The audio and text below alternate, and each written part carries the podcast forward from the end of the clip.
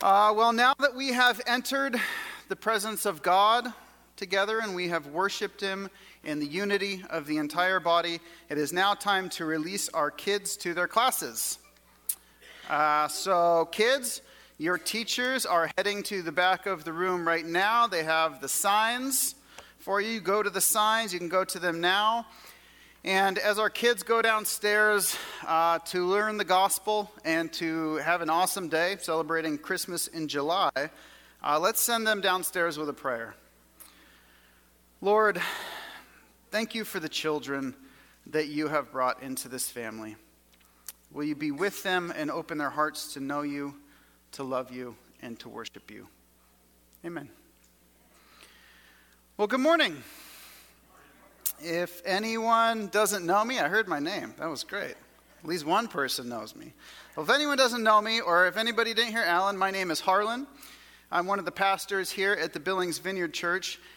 And I got to tell everybody, I have really been enjoying uh, this sermon series so far because we've been opening up Scripture and we've been seeing these really vast sweeps of it uh, all at once as we see all the Old Testament and New Testament connections, right? It's been really cool.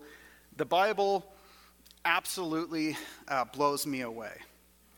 You know, when I felt God call me into full time ministry, I didn't just quit my job and uh, sort of jump into the deep end of ministry right away.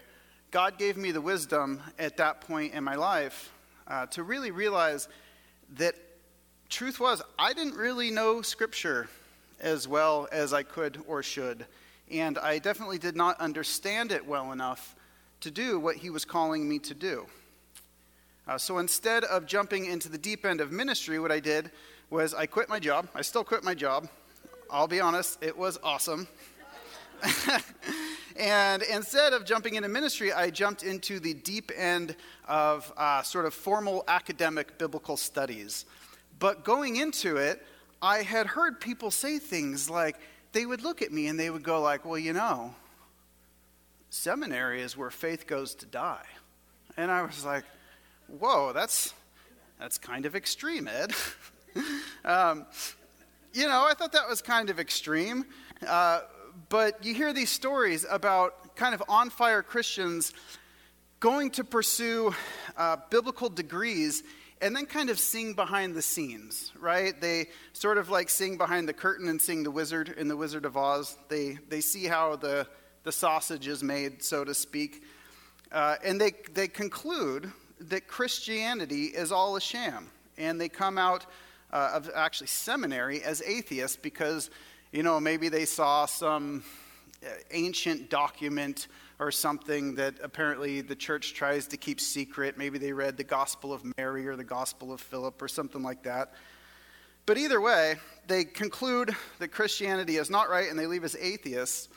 So there was always kind of this thing in me that needed to study the Bible to as far an extent as I had the means and to see if it was really all true, to see if it was a sham or not. You know, because there, there was at least the possibility, I realized, that this was just something that I fell for because I was born into a Christian family, and maybe my parents told me that it was right, and so I believed them, but I had never really investigated it for myself. You know, it sounds like it sounds like a weird contrast to be called into full-time ministry and at the same time entertaining the thought at least entertaining the thought that maybe none of it was true. But, you know, that's just the honest way that it happened for me. And God knew that I needed that issue resolved. So, what He did was He gave me this incredibly deep hunger to pursue finding out is this true or is this not? So, I went to seminary. Seminary? No, no. I went to seminary and I studied the Bible and I studied theology. And as scripture was opened up to me, I'll tell you, I was absolutely floored by it. It was studying the Bible that convinced me that Scripture was divine. You know, in Scripture, we see this collection of, you know, 66 books written by all these different people from all these different kind of cultural influences as they lived around these different people groups. And it was written over this incredibly long period of time. It was written at a time when worldwide, generally low literacy rates. Uh, it encompasses this super wide array of literary styles and devices to be contained into a single book, right? We see history, poetry, prophecy, apocalypse, prose. We see all these things crammed into this one book, and it's absolutely perfect. It's absolutely cohesive, it's absolutely unified, and it's perfect from beginning to end. This is what I found. But we shouldn't actually expect it to be like that, right? Written by so many people over so long a period of time. That's actually one of the arguments that uh, people coming against Christianity, they're going to say, oh, no, it was written by all these people, you know, it, it, it can't possibly be true. But if we should expect it to be a mishmash of nonsense. That's what we should expect, written over so long a period of time by so many people, but it's not. And even if none of the Bible were true, which it is, but even if none of it were true, it would still be the greatest literary work of all time.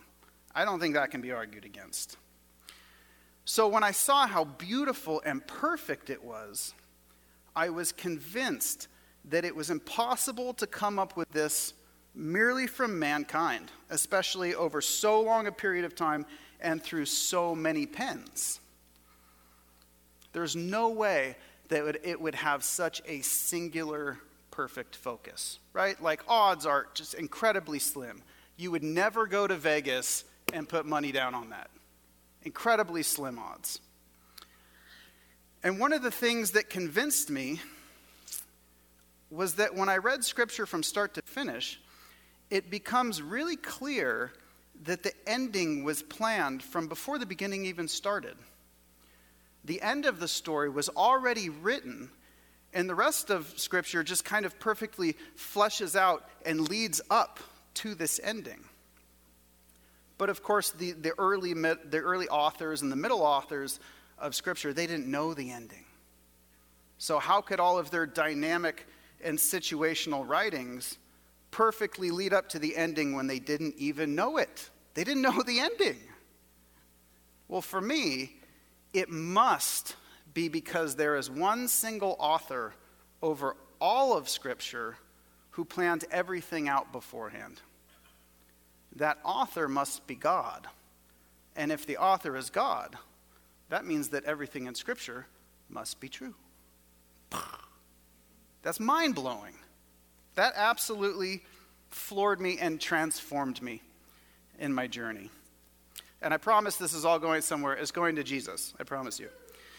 So, one of my favorite things uh, about God's story is the way the Old Testament is sort of like a disassembled puzzle, and it slowly gets put together to make a picture of Jesus. So, think about what it's like to work on a puzzle. Each piece has its own individual picture or part of a picture on it, right? Uh, and sometimes we find chunks of pieces in the box that go together. So we see a more developed part of the picture while all the other parts are still kind of scattered and unclear. They're there, but they're not put together yet. But as we make progress on the puzzle and we move toward the end, those pieces all start fitting together, right? They start making sense with each other. And eventually, they end up forming the picture that was intended from the beginning, right? This is a great illustration for the Old Testament and how it paints a picture of God's plan in Jesus. You know, for example, uh, in Moses, we see God's appointed prophet who led the people out of harsh slavery. Well, that kind of sounds like Jesus. In King David, uh, we see God's appointed king over his people, and he was a man of war who defeated the enemies of God to protect Israel. Well, that kind of sounds like Jesus. David's son Solomon was king over Israel, but he wasn't a man of war. Solomon was a king of overwhelming abundance and peace. Well, that kind of sounds like Jesus.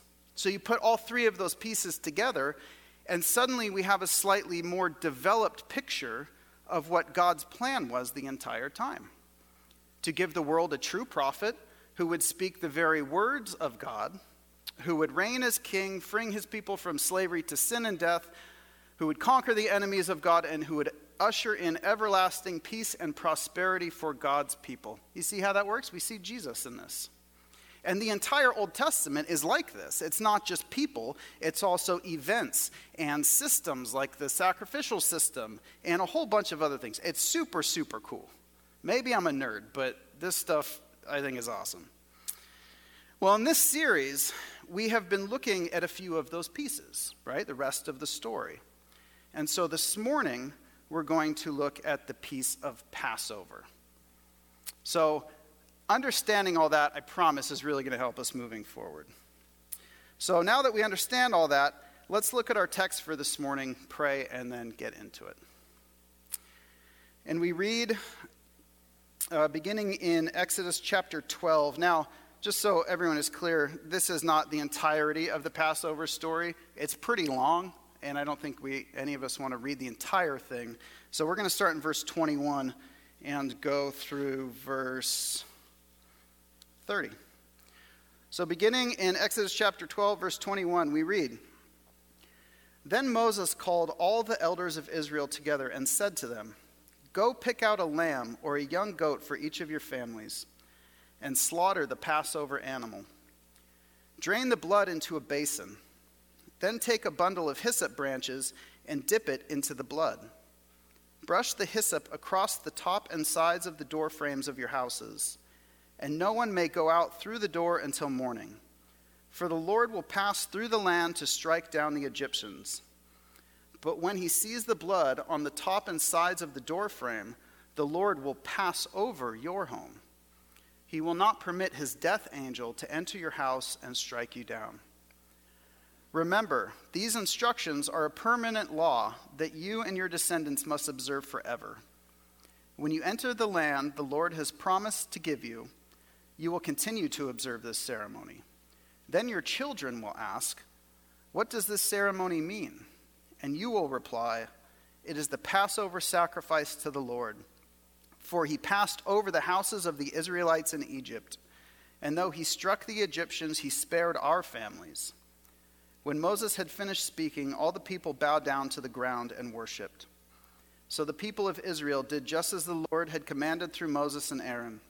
And that night at midnight, the Lord struck down all the firstborn sons in the land of Egypt, from the firstborn son of Pharaoh who sat on his throne, to the firstborn son of the prisoner in the dungeon. Even the firstborn of their livestock were killed. Pharaoh and all his officials and all the people of Egypt woke up during the night, and loud wailing was heard throughout the land of Egypt. There was not a single house where someone had not died. These are the words of the living God. Let's pray. Lord God, Thank you for your word. By your Holy Spirit, we open our ears to hear it this morning. We open our hearts to receive it. And we open our lives to be transformed by it. Will you convict us of where we fall short? And will you lead us to Jesus for complete and joyous restoration? We pray this in the name of our risen, reigning, and returning King, Jesus. Amen. Okay. So, obviously, this passage is pretty intense, right? There are people slaughtering animals and using the blood to paint their houses, but with only a certain kind of paintbrush for some reason. There is something called a death angel, which is a pretty awesome name for a heavy metal band, but that's obviously not what it is. Uh, there's this death angel flying around killing people, but the people with the blood paint, for some reason, they're not being killed. What is happening in this passage? Well, as I've already explained, uh, to understand this puzzle piece, we need to connect it to the pieces around it. So, long story, very short. Uh, after Adam and Eve sinned against God in the Garden of Eden, God would have had every right to just wipe out creation at that point. But instead, God promised that he would send a descendant of Eve's who would destroy the works of the serpent and make everything right again. In the beginning, that's really all we know. that someday a child would be born who would be God's champion and somehow set everything right. That was God's plan the entire time. Uh, so then, as the Old Testament progresses, God works out this huge cosmic restoration plan through the fallen creation and through fallen sinful people. That promised champion was planned to come uh, through a nation called Israel.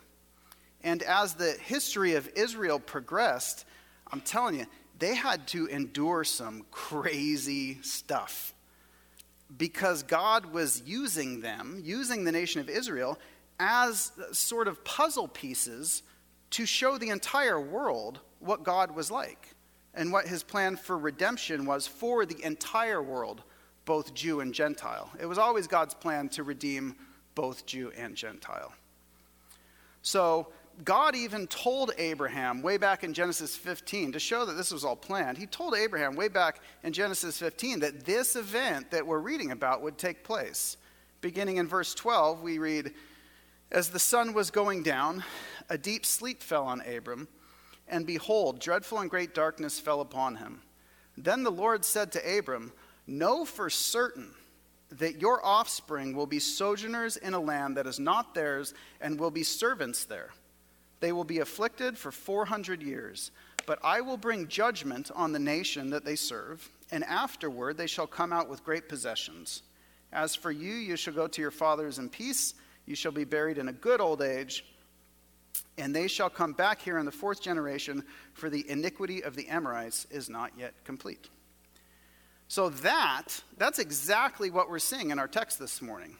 Through God's sovereign ordering of circumstances, Israel ends up in slavery to Egypt for 400 years, and our text that we read is the outworking of God bringing judgment on Egypt and bringing Israel to the land that he promised to Abraham. And we see that God has a plan for Israel and Canaan, right? God is waiting for the wickedness of the Amorites to push his, his, uh, his patience to the point of judgment. You know, one thing we need to know about God is that he is the just and righteous judge. Uh, there is no sin that is left unjudged in the end. Sometimes Judgment comes early, as in, like we read in the case of the flood or here in Egypt, and sometimes God's judgment waits until the end. But either way, God's justice demands that all sin from all time be paid for one way or another. And this is that time for Egypt. Um, but the Bible tells us that all of mankind is sinful and fallen, right? Including Israel. So why didn't the angel of death take out their firstborn sons too? That's a good question, I think. Well, another important thing to know about God is that his justice is never separated from his goodness and his mercy. Yeah. So, in this situation, we see a very, very important biblical puzzle piece. We see what theologians call substitutional sacrifice. And that just means a sacrifice that acts as a substitute for me.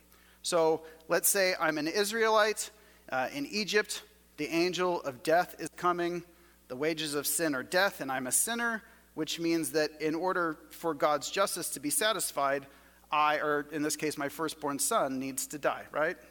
Pretty simple. But God, in his love, provided a way for me in Egypt to actually be passed over by God's judgment because something else has died in my place. What we didn't read in our text is that the people are actually commanded to eat the sacrifice. And by eating the sacrifice, I'm admitting that I'm a sinner. I'm admitting that I am deserving of death, but I am identifying myself with the sacrifice, saying, This substitute is counting for me. Does that make sense? So when the angel of death comes to my house, he will pass over it because he's going to see the blood on my door. The blood is proof that something has died in my place. So God, he provided a way to, this is so cool. He provided a way to satisfy both his justice and his mercy. You see?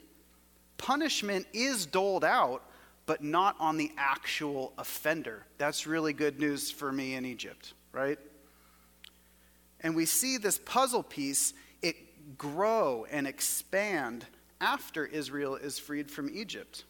This basic premise uh, grows into the complex sacrificial system of the Old Testament. Hyssop branches, what they used to uh, paint their door frames with the blood, that even gets transferred over to the sacrificial system, and the priests use it to sprinkle cleansing blood on people so they can be forgiven of their sin. They can go into God's presence. You see, it's all connected, it all grows.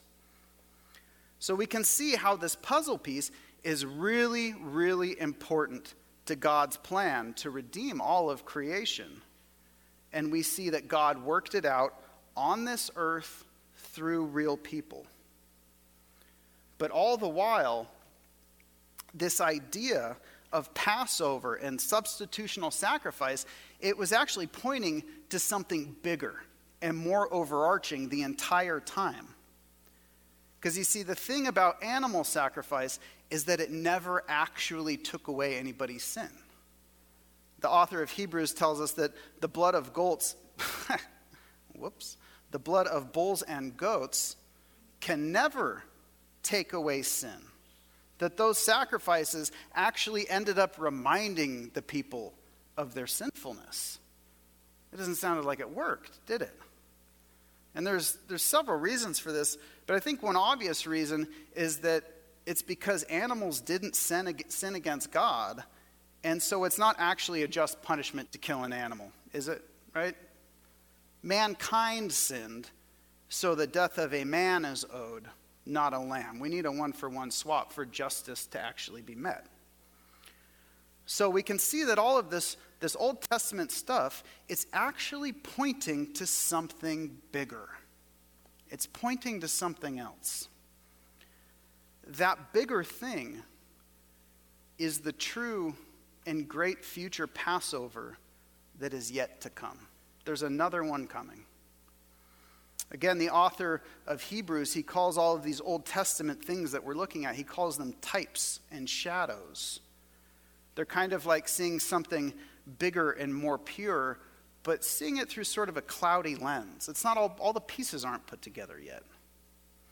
And it's not until Jesus comes that the lens actually comes into focus that the lens shines backward over the Old Testament, and the great mystery of God's plan in Jesus is revealed to the world.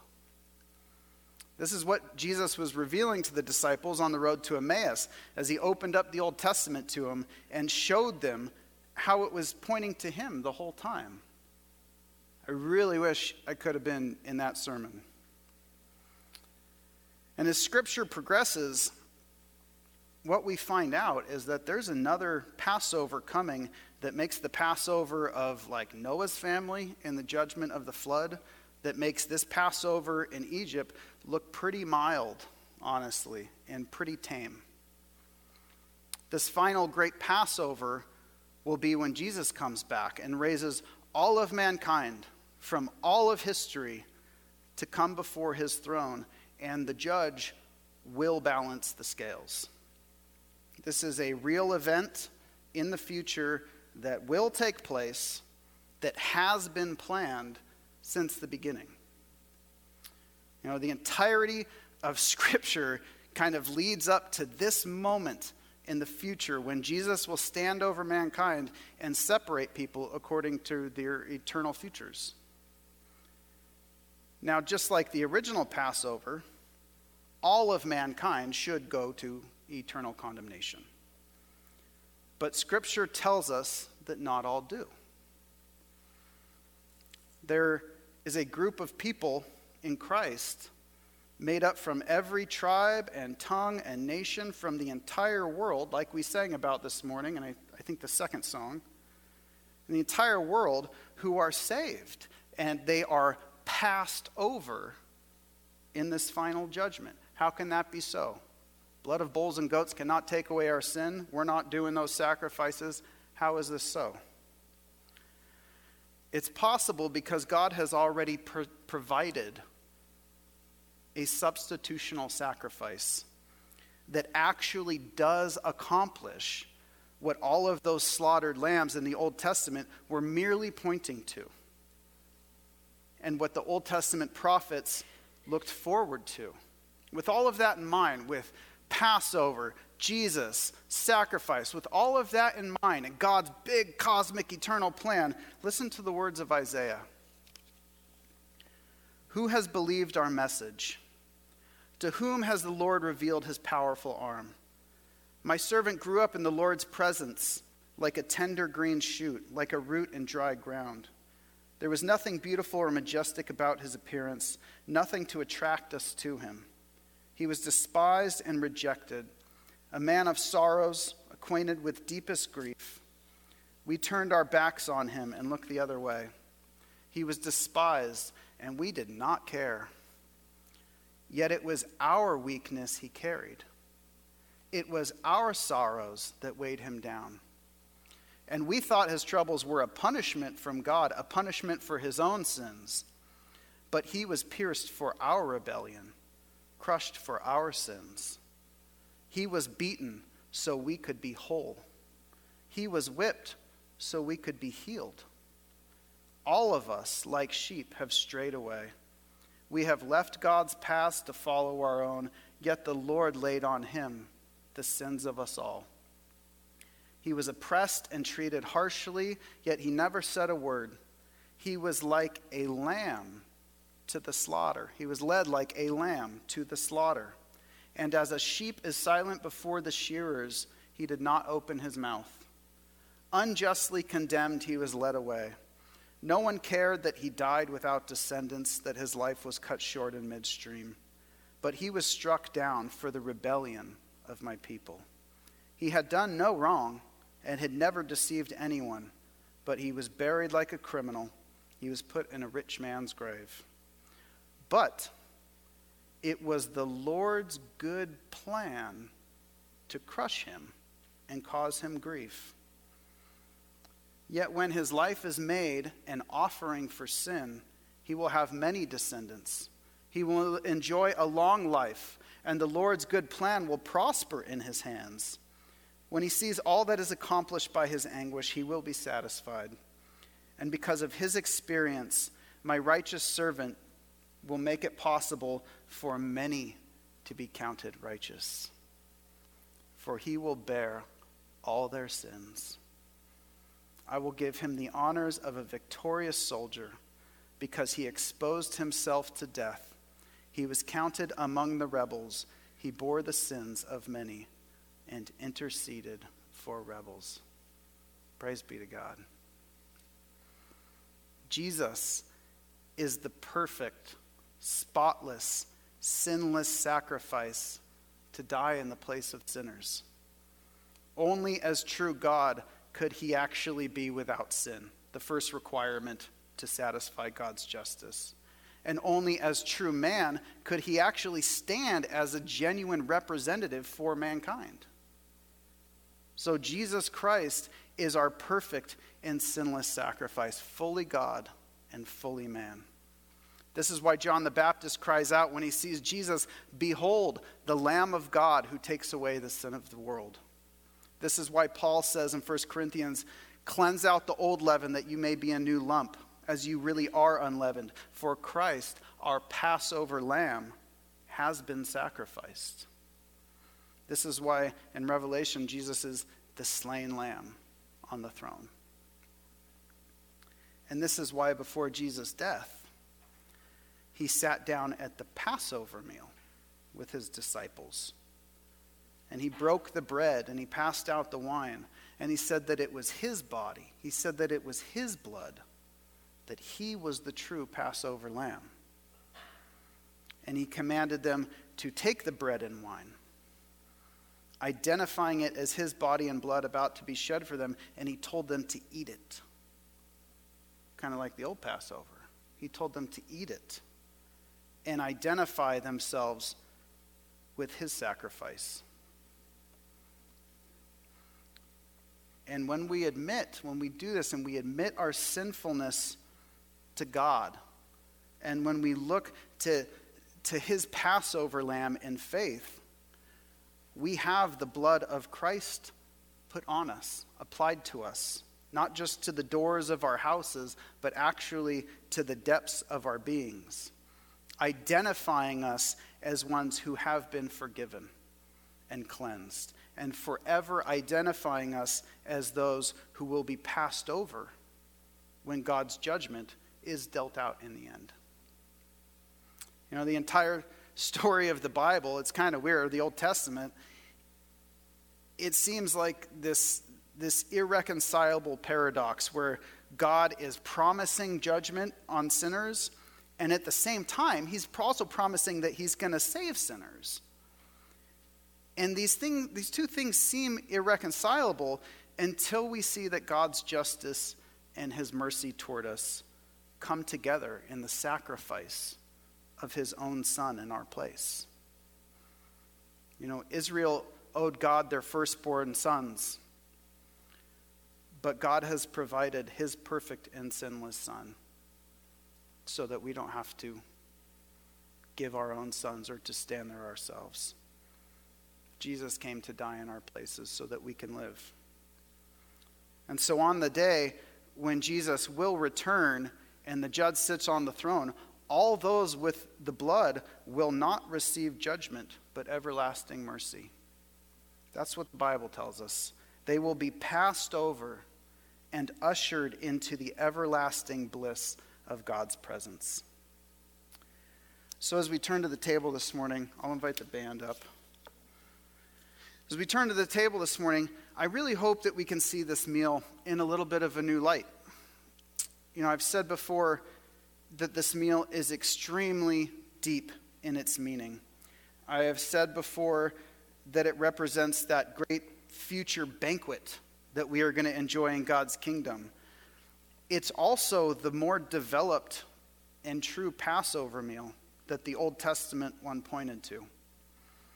As sinners, we are in the same spot in many ways as Israel and Egypt.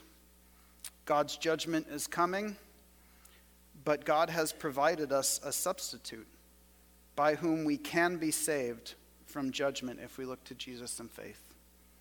It doesn't matter who we are, it doesn't matter where we come from, it doesn't matter what language we speak, it doesn't matter what color skin we have, it doesn't matter what we've done in the past. None of that matters.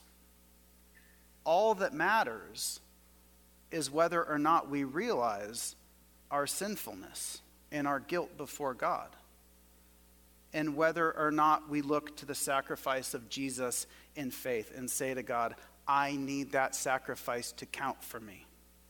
I need the covering of that blood. Otherwise, honestly, I know that I'm screwed at the final judgment. And those are the facts.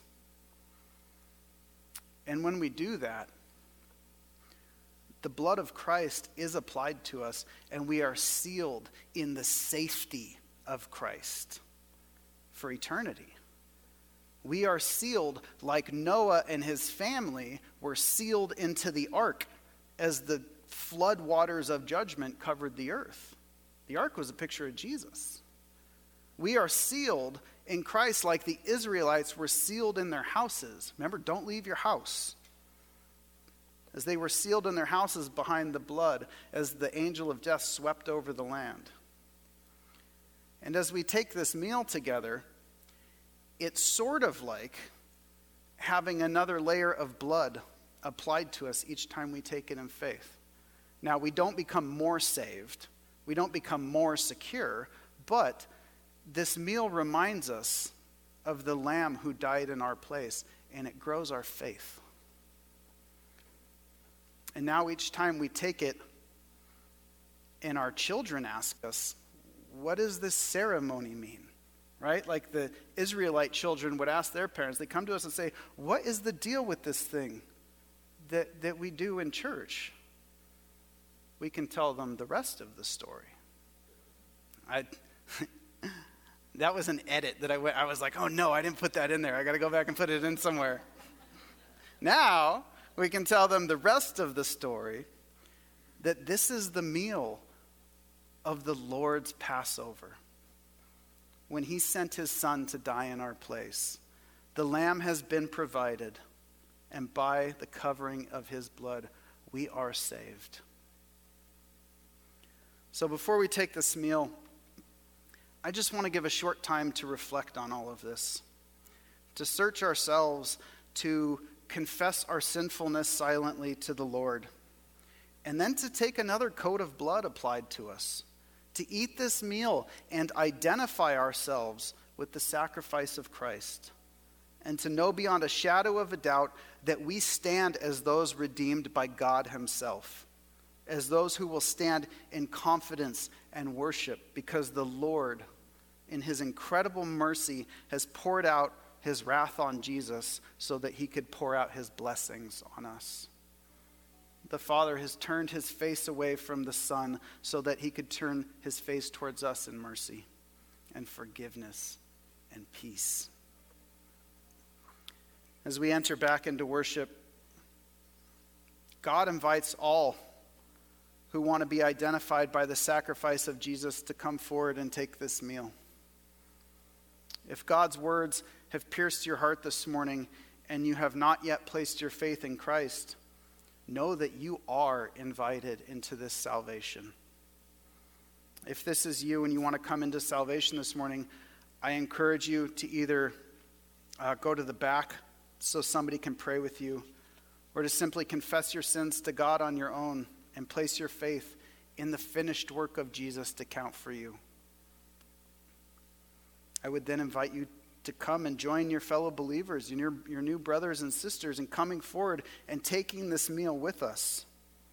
Join us in identifying ourselves with the Lamb of God who takes away our sin.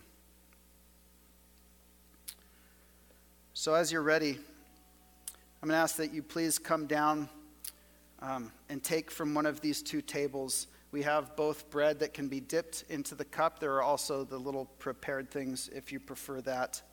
Um, I'm asking you to take it, to dip it in the cup, and then to go back to your seats. If you're concerned about juice running all the way down your arm, maybe take a little dip, although it would be a pretty cool thing to have the blood of Jesus pouring down you. So I'll leave that up to you. Um, come, take the bread, take the cup, and let's go back to our seats during this first song and just have a time of silent reflection. Look at the elements, just consider this stuff the Passover lamb and taking this meal and what it means. What does it mean to identify ourselves with the sacrifice of Christ and to be covered in his salvation? And then after this first song, we will take the meal together in unity. So let's now enter back into worship. Come forward to the table and take some time to confess our sinfulness to the Lord, to look to Jesus in faith. If anybody does need prayer for anything, we're going to have our ministry team in the back this morning just to avoid congestion up front.